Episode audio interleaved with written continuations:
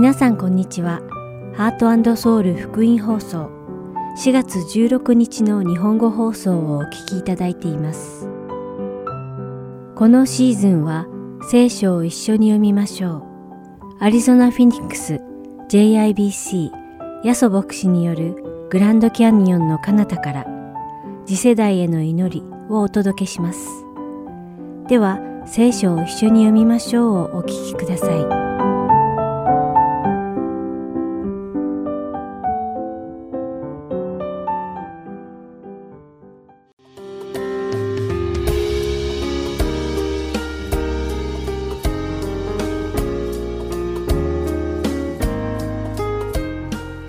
皆さんこんにちは。聖書を一緒に読みましょうのお時間です。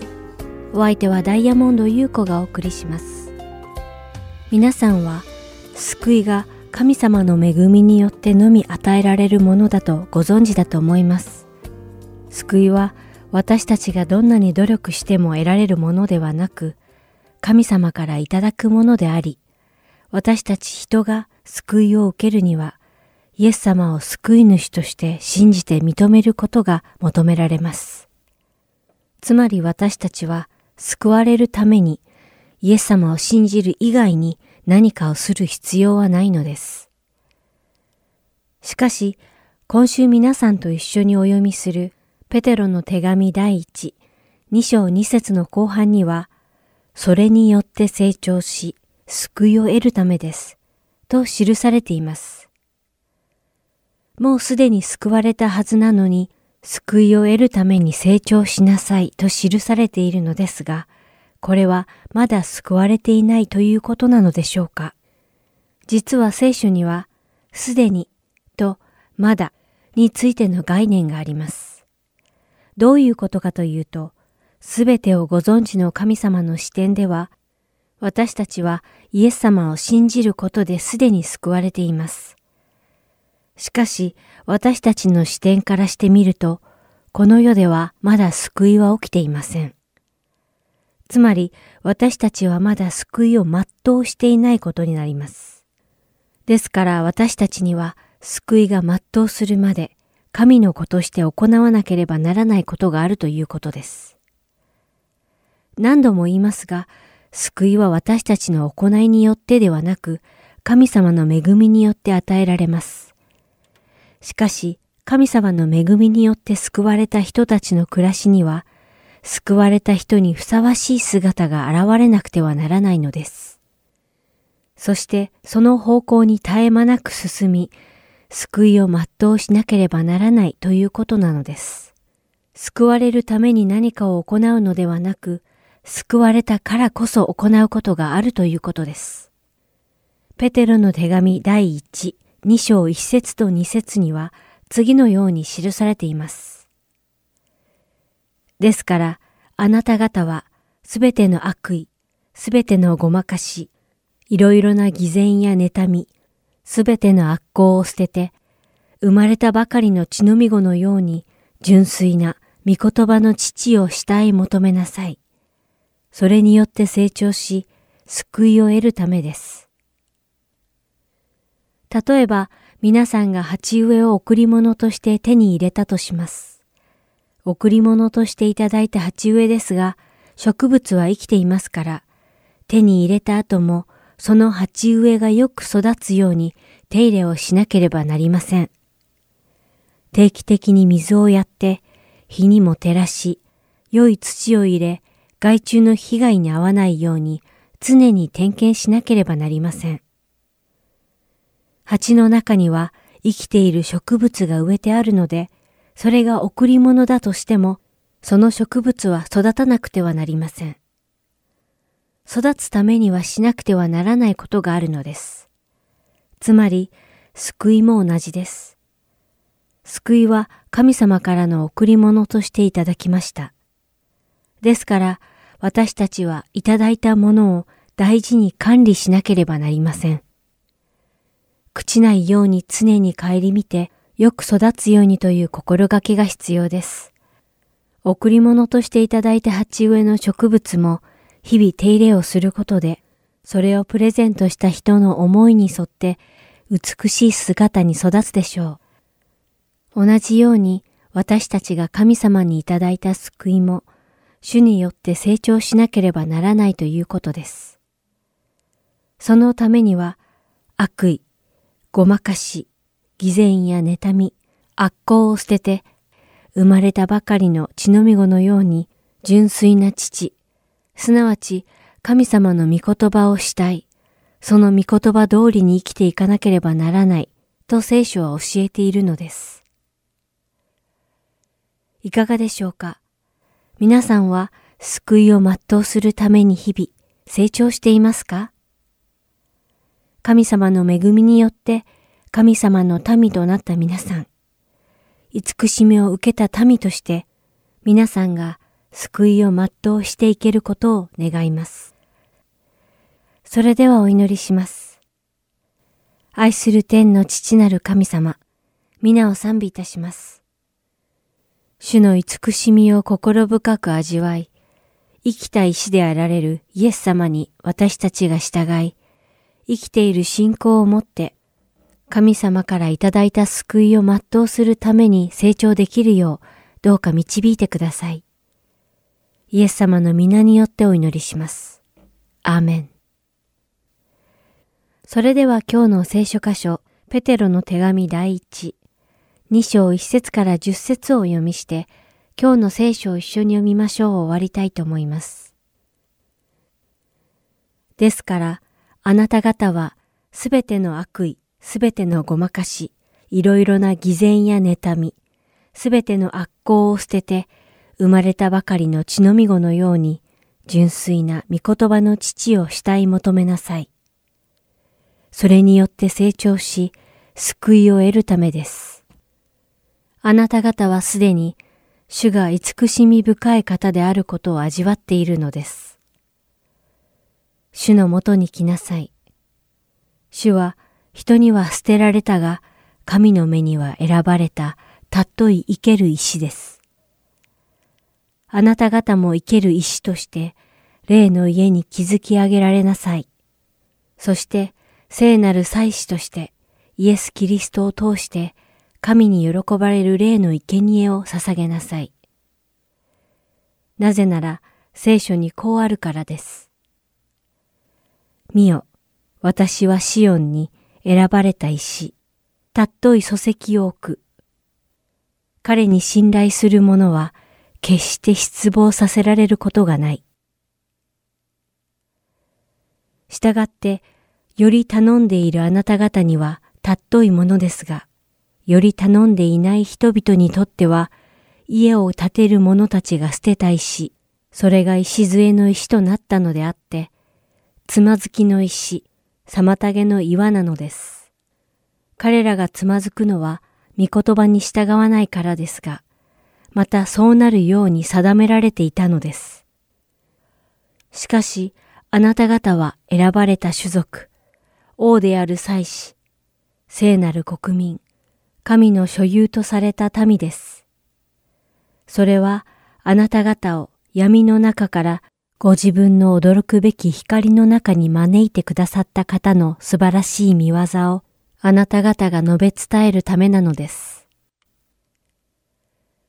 あなた方は以前は神の民ではなかったのに、今は神の民であり、以前は憐れみを受けないものであったのに、今は憐れみを受けたものです。今日も聖書を一緒に読みましょうにお付き合いいただきありがとうございました。お相手はダイヤモンド優子でした。それではまた来週お会いしましょう。さようなら。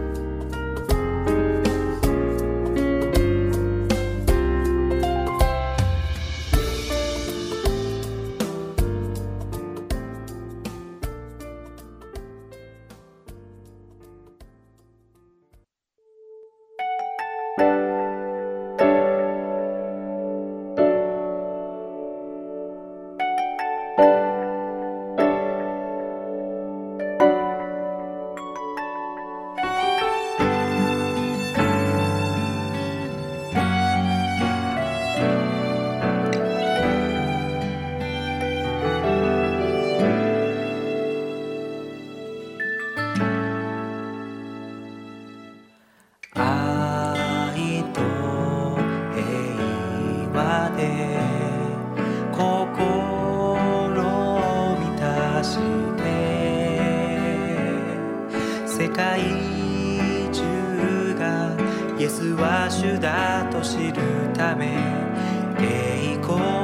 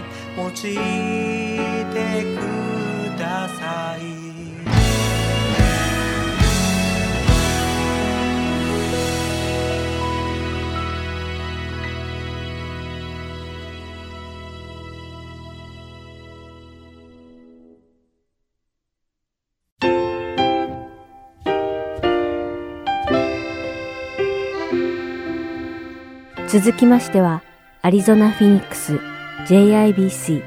ヤソ牧師によるグランドキャニオンの彼方からをお聞きください。今日のタイトルはアンティオキアです。ヤソ先生のお話を通して皆様が恵みのひとときを送られることを願います。今日はですね聖書はお持ちの方持ってない方画面に出ますけど聖書は人の働きの11章を開いておいてくださいアンティオキアというですね町のお話なんですけど、えー画面で言うと下の方にアンティオキってねよーく画面を見ていただくと分かると思うんですけど地中海沿岸にある町でございますがで上の方ですねこれだから北から南に向かって見上がってるんですけど上の方にエルサレムジェルサレムってありますよね。ですからジェルサレムの北ちょっと地図で言うと反対になってるんですけどまあエルサレムの北がアンティオキアなんです。反対から見てますこれね。今で言うとトルコの町でございます。さて、まあ、そこから読んでまいりますけどもですねまあ今ですねこの私たちが読んでる時代のまあものが発掘されたというニュースがいろいろ出てきております例えばですねこれですね、えーっと、ポンペイという町でですね、いろいろとですね、この使徒の働きの時代のものが埋もれてたのが出てきておりますね。まあニュースによるとですね、古代のランボルギーニ発見なんてそんなタイトルがついておりますけども、はい。まあ当時の非常にですね、豪華な、まあ馬車ですけどね、当然車はないわけですけど、当時の馬車がですね、その埋もれた中から出てきたんですね。まあこの時代というのはですね、結構いろんなものがですね、このポンペイから出てきてるございますね。これは当時のですね、まあ、マクドナルドっていうんですかね、フットコートの模様でございますね。ですから、こうね、表にチキンの絵とか書いてますけど、まあ、なんかチキンのミーとかなんか売ってたんでしょうね。で、この穴にこう、なんか、なんかお鍋かなんか入ってですね、そこからこう出してね、はい、いらっしゃい、どうぞってこうね、チキンバーガーですかとか、チキンバーガーあったかもしませんけど、まあ、とにかくいろんなもの出してたわけですね。当時はですね、まあ、アンティオケという町、今日の話のアンティオケという町は人口25万人だそうですね。今のような電気とかない時代に25万人と相当大都市だったと思うんですけど、しかしこのですね、フットコートの絵なんか見てても、現代でもそのまんまここにですね、なんか売った売れそうな、こう、すごく近代的な作りのように見えます。つまりですね、聖書時代の人たちも私たちにつながるような人生を送ってたということをですね、この方からも見ることができますね。ですか？ら人間関係や仕事やいろんなことでですね、やっぱり当時の人も問題があったし、それは今にも通じることがあるということなんですね。さて、その当時の話を、使徒の働きの11章の19節から読んでいきたいと思います。19節から21節まで先にですね、読んでいきたいと思います。さて、ステパノのことから起こった迫害によって散らされた人々は、フェニキア、キプロス、アンティオキアまで進んでいったが、ユダヤ人以外の者には誰も御言葉を語らなかった。ところが、その中にキプロス人とクレネ人が幾人かいて、アンティオキアに来てからはギリシャ人にも語りかけ、主イエスのことを述べ伝えた。そして、主の御手が彼らと共にあったので、大勢の人が信じて主に立ち返った。まあ、日本でですね、日本を代表する食べ物の一つがお寿司、寿司だと思うんですけど、それがですね、他の国に行ってちょっとこう変化してくるということもあるわけです。私のちっちゃい頃はですね、子供の頃はアボカドと寿司一緒に入るなんていうのを見たこと、だってアボカド自身がですね、私は日本で見たことなかったんですよ。まあしかし多分これアメリカの人が考えたんでしょうね。寿司にアボカド入れたら美味しいってことになってですね、まあこのようにアボカドと寿司って今ではね、よく使われますね。ある時ですね、日本からお客さんが来まして一緒にですね、寿司を食べれるところに連れて行ったんですよ。そしたらですね、この寿司をですね、天ぷらのように揚げたやつがですね、ポンと置いてあったんですね。つまり、見かけは天ぷらなんだけど、中はこの巻き寿司が入ってるんですね。最初ですね、その日本から来た人が言ったんですよ。これ寿司じゃねえ。だから私は食べないと言って他のを食べてたんですけど、しかしですね、まあ、ちょっと一つ食べてみようかなと思って、その方が、その、この天ぷら寿司を取ったんですよ。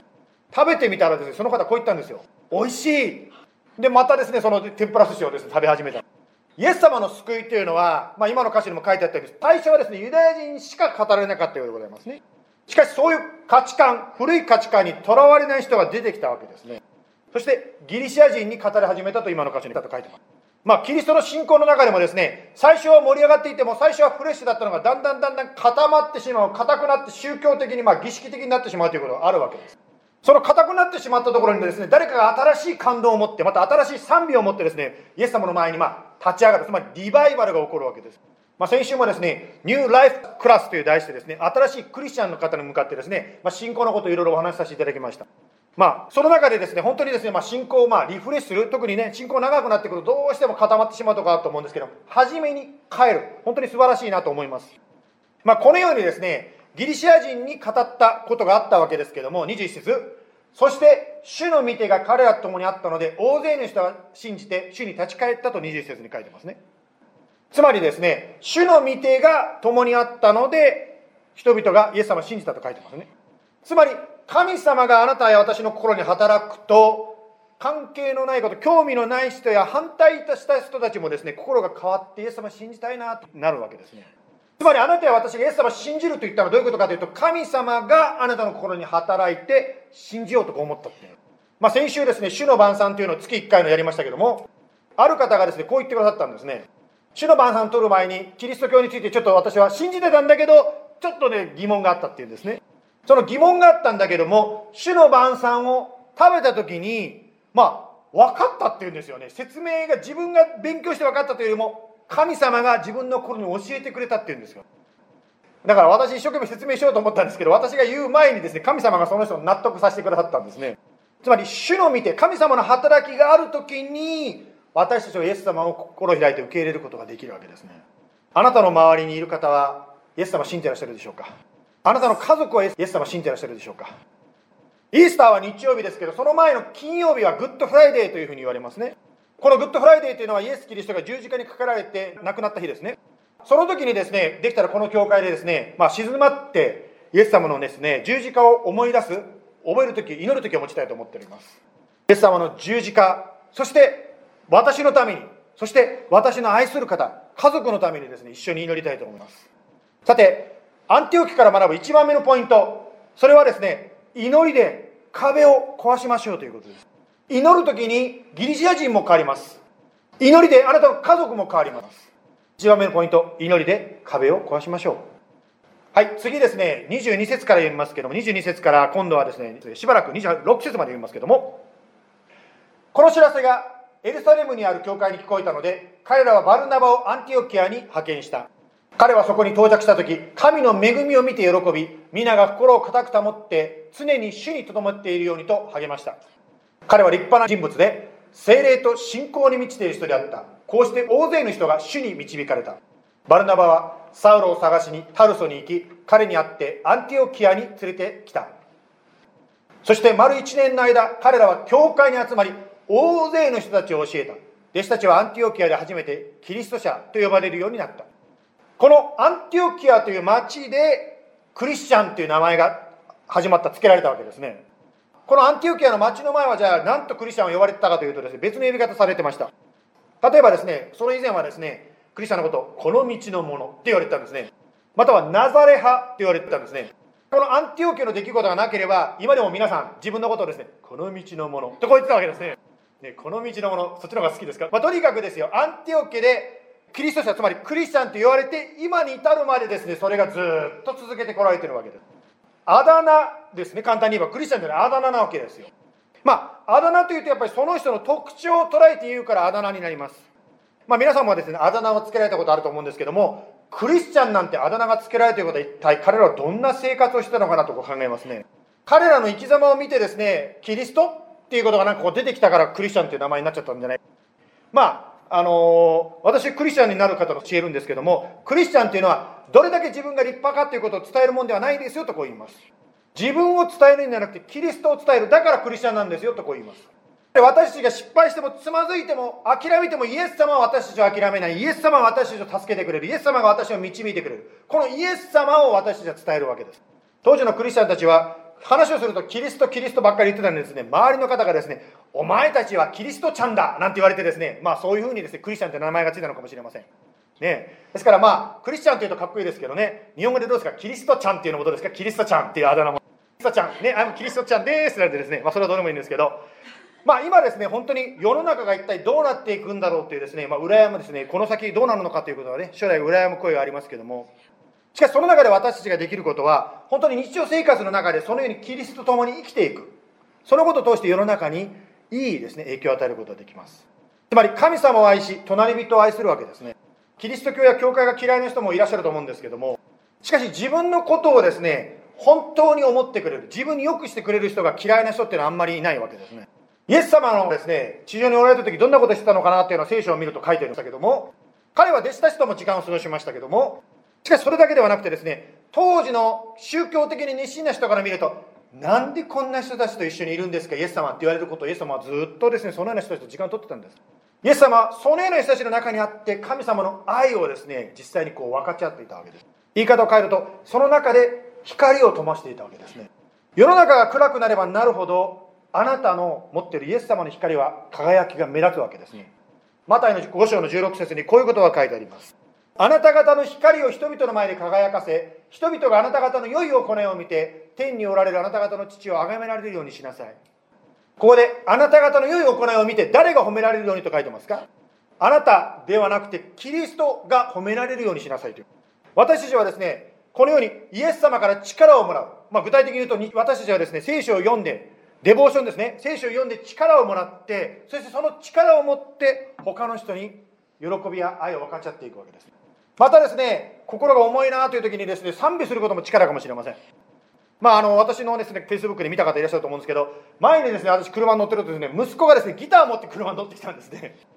でですね、ギター弾きながら歌い始めちゃったんですね。だから私はラジオを止めてですね、息子と一緒にこう歌ったわけですけど、賛美というのはこの教会の建物だけに縛られてないわけですね。私たちの日常生活の中でも神様を称えることができる。御言葉を通して、また賛美を通して神様から喜びと力をいただいて、それを周りの人に分かち合っていくわけですね。ですからここでアンティオキアの人たちから学ぶ二つ目のことがあります。二つ目のことというのは、キリストの喜びで隣人に接しましょうということです。彼らがですね、クリスチャンってあだ名が付けられたように、私たちもキリストにある喜びを持って周りの人に接していくときに、周りの人が、うわー、素晴らしいってこうですね、気づくわけですね。さて、27節いきますね。使徒の働きの11章の27節に行きますけども、その頃、預言者たちがエルサレムからアンティオキアに下ってきた。その中の一人でアガポという人が立って、世界中に大飢饉が起こると、御霊によって予言したが、果たしてそれがクラウデオの知性に起こった。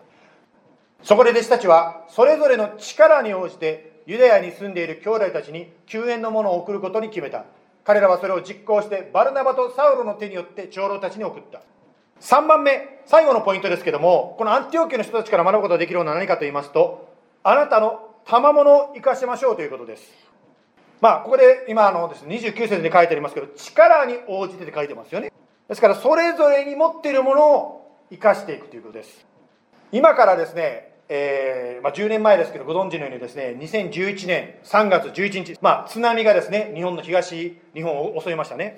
当然、日本人としては私もですね、この東北のためにですね、祈りました。まあ、その時私、オレゴンにいたわけですけど、祈りにはですね、足がついているというふうによく言われたりします。祈ると、そのまま座ってるだけではなくて、何か行動に移す時っていうのがあるんですね。ですから、日本のために祈ったんですけど、祈るだけじゃなくて、あなたも何かしなさいっていう感じで、こう、私は神様が言ってんじゃないかなと思ったわけですね。そこでオレゴンの教会の皆さんと話してですね、よし、日本に行こうって決めた。そしてですね、まあ、私たちが行くと決めたらですね、教会の人たちだけじゃなくて、教会に来てない人、つまりクリスチャンじゃない人も含めて何かみんなで助けさせてくださいと言ってですね、ファンドレイズイベントを始めたんですね。まあ、よくですね、教会というとですね、なんかクリスチャンの人しかダメなんですかといろいろ言われたりしますけども、このことがあってからですね、もうみんながとにかく日本のために何かしましょうと言って、うわーっと一緒にですね、始めたんです。まあ、そういう意味ではですね、教会は一部の人のためのものという壁がですね、壊れて、コミュニティのみんなでですね、何か集まってやろうという、そういうふうな形にムーブメントが起こったんですね。そしてですね、集められた支援金を持ってですね、まあ物資を買って日本に送ったわけですね。そして送っただけではなくて、もちろんそれを配るためにですね、実際に私たちも日本に行ったわけですね。震災だということでですね、私は野宿するつもりでですね、あのね、もうお風呂にも入れないと思ったんで髪を短くしてですね、日本に行ったんですけど、で、日本に行った時にですね、まあ、着いてすぐに日曜日があったもんですから、礼拝しようと思ったんですね。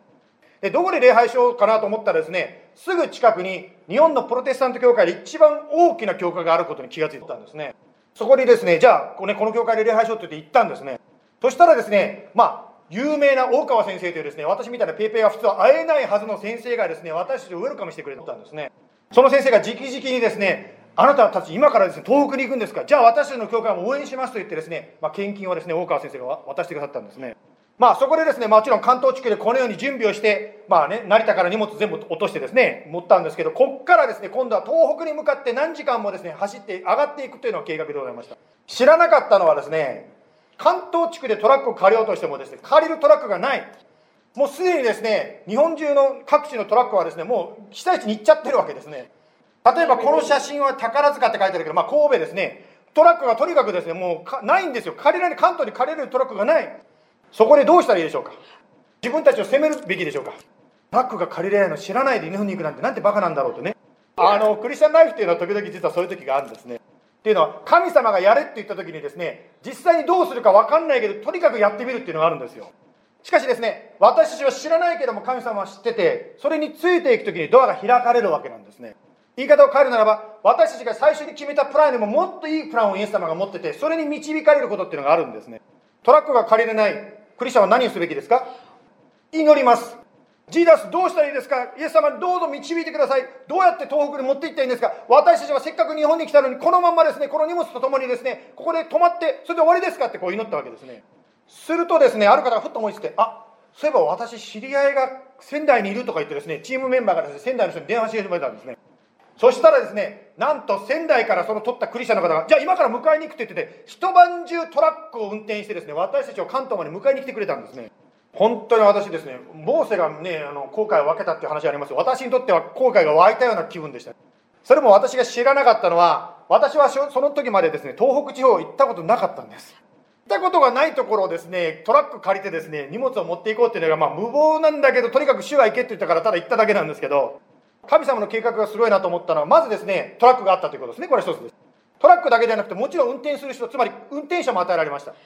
ね、日本の道をですね、狭い道を運転できるその運転者が与えられたわけですけど、3番目、そのトラックを運転してた人は、すでにあちらのグループでですね、被災者のですね、救助活動をしてたので、まあ、その、ね、支援活動をしてたので、どこに何を持っていったらいいかっていうのはもう知ってたわけなんですよ。彼らもですね、ずっとやってきてですね、そろそろ私たちのグループも終えようかって言ってる時に私たちが来たので、じゃあまた続けようと言ってですね、彼らも続けることになったんです、活動をね。もう一つ後で分かったことなんですけど、気づいたことはですね、当時、もちろん GPS というのは当時もあったんですけど、GPS を役に立たなかったんですね、その時は。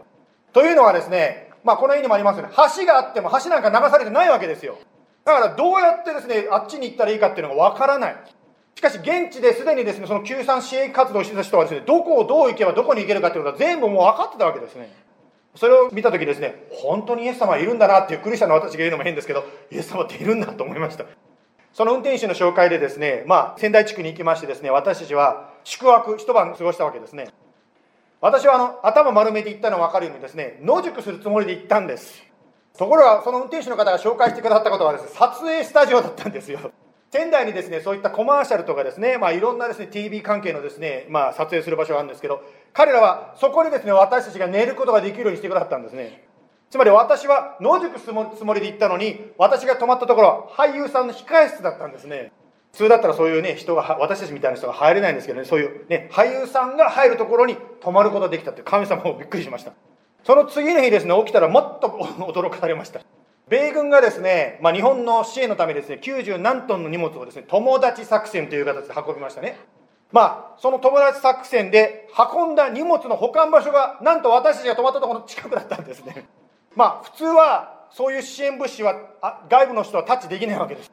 しかし、私たちはそのですね、いろいろと紹介してくださった方の人間関係のゆえにですね、私たちはその友達作戦で運んだ物資も配っていいよっていうことになったんですね。ちなみにあのこの友達作戦というこの友達という言葉は聖書から来ているのをご存知でしょうか？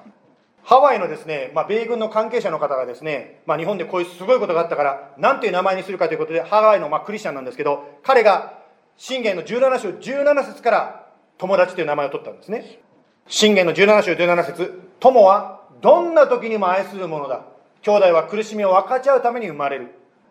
まあそのようにですね本当に日本は確かにクリスチャンが少ない国かもしれませんが日本が本当に問題が起こった時にイエス様が飛び込んできたようなこの名前一つしても私はそんな感じがしたんですね。私たちはイエス様に導かれたと思ってですねオレゴンから日本に行きました。そしてその時にね、まあ、1万ドルの献金あのねあのファンドレースでありましたけどとにかく私たち物を持っていったわけですよ。しかしそれがですねまるで5つの魚5つのパンと2匹の魚のようにですね93トンにまで広がってですねものすごい量のですね支援物資に広がっちゃったわけですね。はい、まあ、これはですねその保管倉庫でございますがまあ、ですから、それをですね、あの、オリゴンから持っていったのも合わせてですね、この保管倉庫のものを一緒にですね、まあ、配布させていただきました。えー、私はですね、あの、写真を撮るとですね、写してる本人は写らないものですから、たまには私の写ってる写真を探してあったんで、それを載せましたけど、ね、自転車を下ろしてるところですけども、まあ、こうしてですね、本当に支援物資をいろんなところでですね、こう配りました。またこの子供たち10年前ですからもうねこの子たち大人になってると思うんですけども本当にねいろんなこうおもちゃとかねいろんなものを配りましたねまたおじいちゃんおばあちゃんたち皆さん笑顔でねもちろん震災というのは本当に笑顔の一つも出ない出来事ですけども少しでも彼らの顔にですね笑顔を戻すことができたかなと思ってます、まあ、そしてですね本当に多くの方たちにですねこうしてキリストの愛を具体的に行動でですね表すことができたわけですね。私たちが毎日聖書を読んでイエス様に聞いていくということはこのようにですね見える形での変化を社会世界またコミュニティで起こすわけですね。ある時ですね、私が教会の近くに来るとですね、あの、教会の方、名前言わない、言いませんけども、教会の近くの近所のですね、ゴミ掃除してたんですよ。またですね、ある時、これもまた名前言いませんけど、ある方がですね、教会の周りのですね、雑草呼吸をですね、誰も頼んでないのに自発的にやってたのを見たんですね。誰に見せるためではなく、ただイエス様を愛し、イエス様の教会を愛してですね、このように行動している、そのような実践的な愛というのを見たときに、これこそ本物の信仰だと私は思いました。アンティオキアの教会はですね、エルサレムの教会をはじめですね、他の教会のために、それぞれの力で自分にあるものを生かして、救助活動っていうんですか、まあ、その働きをしましたね。それぞれに私たちはそのように能力があるわけです。ある方はそのようにです、ね、掃除したりですね、ゴミ拾ったりですね、そういうのが好きな方もいらっしゃるでしょう。料理の好きな方もいらっしゃいますね言いたいことはそのようにですねそれぞれの賜物をみんなが持ってるということを言いたいですねそれを活かせるときにあなたにとってもハッピーネスがあると思うし周りの方にまたコミュニティにとっての本当に喜びになっていくわけですこのようにそれぞれの持っているものを生かして主に仕えていくときにコミュニティそして世界でですね本当にイエス様のこの笑顔が広がっていくわけですね。今日はアンティオキアの教会から3つのことを学びますね3つのことをね。1番目に祈りで壁を壊していきましょう祈りましょうということを言いましたね。2番目キリストの喜びをいただいてね聖書を読んだり賛美してキリストの喜びをいただいてその喜びで他人に接しましょうということを学びましたね。そして3番目あなたにある賜物あなたの特技それを生かしていきましょうということを学びました。ではお祈りして終わります。イエス様今日こうして今日一緒にイエス様を礼拝できる時を与えてくださって感謝いたします。あなたは一人一人にイエス様あなたの素晴らしい愛を与えてくださいました。時には私たちの計画とは違うかもしれませんがしかしイエス様は私たちにとってまた周りの方にとって一番良いものを準備してくださることを感謝いたします。あなたを信頼いたします。どうぞ導いてください。そして私たちの中にまた私たちの周りにあなたの笑顔が今週1週間も広がってまいりますように。礼拝しているお一人お一人の上にイエス様の豊かな祝福がありますように。イエス様の名前によって祈ります。アメン。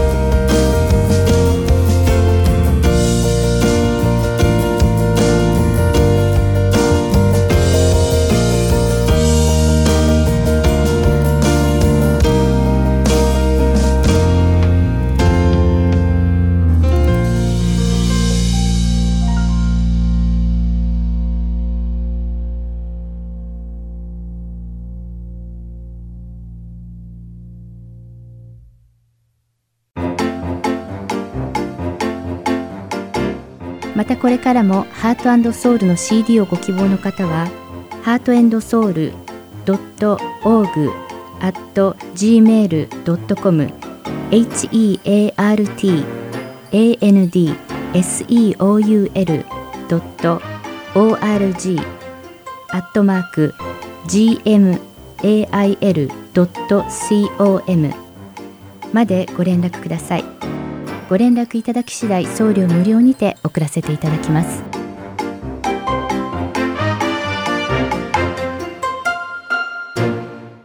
では、次世代への祈りをお聞きください。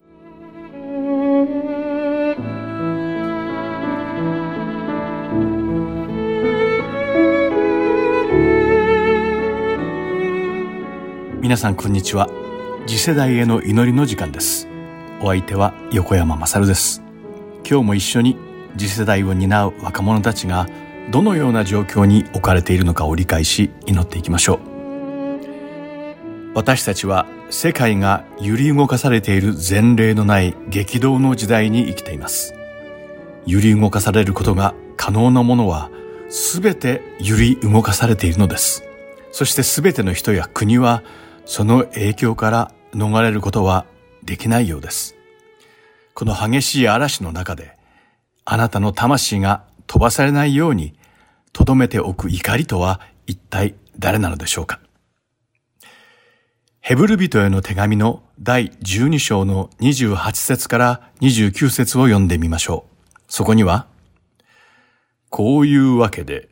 私たちは揺り動かされない御国を受けているのですから、感謝しようではありませんか？こうして私たちは、慎みと恐れとをもって、神に喜ばれるように奉仕をすることができるのです。私たちの神は焼き尽くす火です。と書かれています。なんと素晴らしく強力な真実でしょう。私たちは永遠に緩むことのないイエス様の御国に属しています。私たちはこのような時代だからこそ、揺り動かされている世界の中で、私たちを留めてくださる揺るがない怒りであるイエス様の真実に希望と信頼を置かなくてはならないのです。何年か前に、アメリカ合衆国のファーストレディだったメラニア・トランプが国連昼食会の席で次の世代について語った溢れる愛と思いやりに満ちたスピーチを収めた感動的なビデオを見る機会がありました。私は彼女の雄弁なスピーチに感銘を受けました。その中で彼女は、私たちは一人一人の子供に親切であることや注意深さ、誠実さ、そしてリーダーシップなどの根幹となる人を思いやる心とコミュニケーションの大切さを教えなければなりません。そしてそれは私たちが彼らに模範を示すことでしか達成できないのです。また私たちにとって未来を担う世代が真の道徳性や明確さや責任感を備えた大人になるための準備をすることほど今現在最も急を要しそして価値のあることはないでしょう。これを実現するためには私たちが子供たちのために心を一つにしなければなりません。その理由は明白です。彼らを通してでしか未来は定義されないからです。と言いました。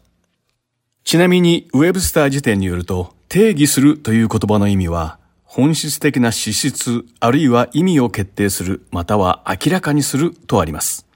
彼女の美しい言葉を聞いて、私の心の中に次のような疑問が湧いてきました。それは、次の世代への遺産として、彼らにどのような国を残すべきなのかというものでした。つい最近、私がアメリカ合衆国のために祈っていると、主はエペソビトへの手紙の第6章12節を思い出させてくださいました。それは、私たちの格闘は血肉に対するものではなく、主権、力、この暗闇の世界の支配者たち、また天にいる諸々の悪霊に対するものです。というものでした。兄弟姉妹の皆さん、心を一つにして私たちの国を取り戻す戦いのために取りなしの祈りをしましょう。神様が私たちの心の叫び声を聞いてくださり、アメリカという国を回復してくださるように祈りましょう。天のお父様、私たちはあなたの見舞いに来て、謙虚に私たちの罪をすべて悔い改め、今、アメリカのためにあなたの慈悲と恵みを恋い、叫び祈ります。どうか私たちがこの世のことに心を奪われ、エンターテイメントやお金、権力、野心やスポーツや様々な依存症の偶像に仕えたことを許してください。主よ、私たちが犯した人種差別や偏見や不道徳、そして憎しみや差別をどうか許してください。私たちはあなたの心を悲しませ、あなたに対して大きな罪を犯しました。あなたの御顔を求め、私たちが邪悪な道から立ち返るとき、どうぞ私たちの心の叫びを聞いてください。そして私たちの罪を許して、この国を癒してください。主よ、どうかアメリカという国を悔い改めの霊で祝福してください。またこの国のすべての人種とすべての世代をあなたの道からがもたらす団結で心を一つにさせてください。あなたの精霊によってこの国を新しくし、あなたの道からで力を与え、罪の縄目から解放し、あなたの神聖な保護で覆ってください。天のお父様、あなたの御言葉は権威を持つ者たちのために祈れと命じています。どうかそうすることで、敬虔な信仰と尊厳によって私たちが平安で静かな生活ができるようにしてください。あなたの生きた御言葉に従って私たちは現大統領のために熱心に祈ります。多くの神を恐れる敬虔な信仰を持った相談役たちで大統領を囲み、あなたの力で彼を強化し、あなたがこの時期に彼に与えられた計画と目的を達成させてください。神様、コロナウイルスやすべての破壊から私たちの国を救い出し、愛する人を失ったすべての家族を癒し、すべての敵から私たちを救い出してください。あなたは勝利の主です。この戦いはあなたのものです。私たちはあなたがアメリカ合衆国を救い、偉大な勝利を見ることを大胆に宣言します。イエス様、あなたは復活の神であられます。アメリカをあなたがデザインされた神を恐れる国家という元の形に戻してください。そしてあなたが定められたこの国の運命を果たし、あなたの栄光を表すために世界中の国々に影響を与えることができるようにしてください。あなたの力強い皆によって祈ります。アーメン。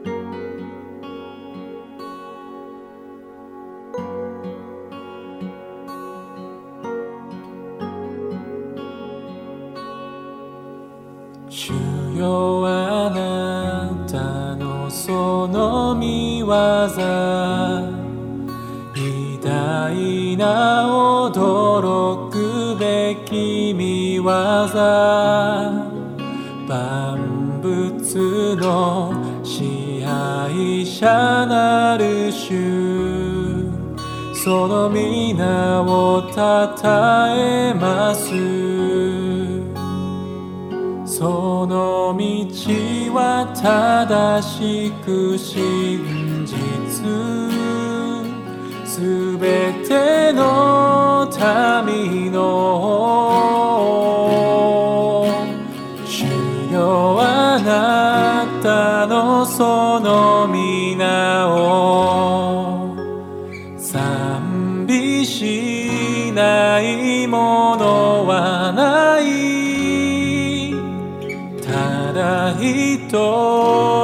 聖なる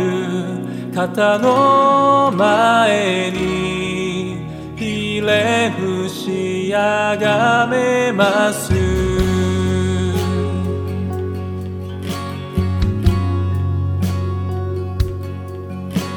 主よあなたのその見業。偉大な驚き。技万物の支配者なる主その皆をたたえます。その道は正しく真実すべての民のその道は正しく真実すべての民の主よあなたのその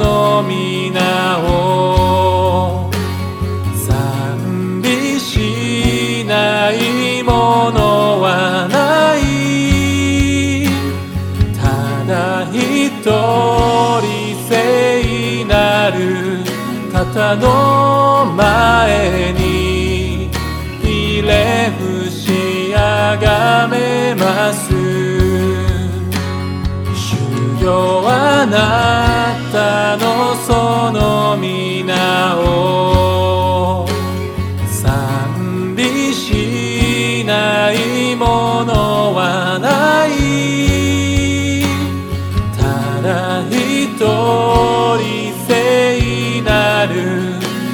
の前にひれ伏しあがめます。ひれ伏しあがめます。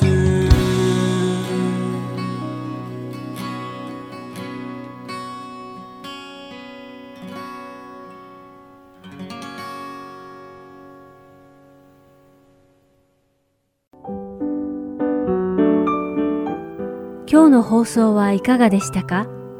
最後までお付き合いくださりありがとうございました。また来週お会いしましょう。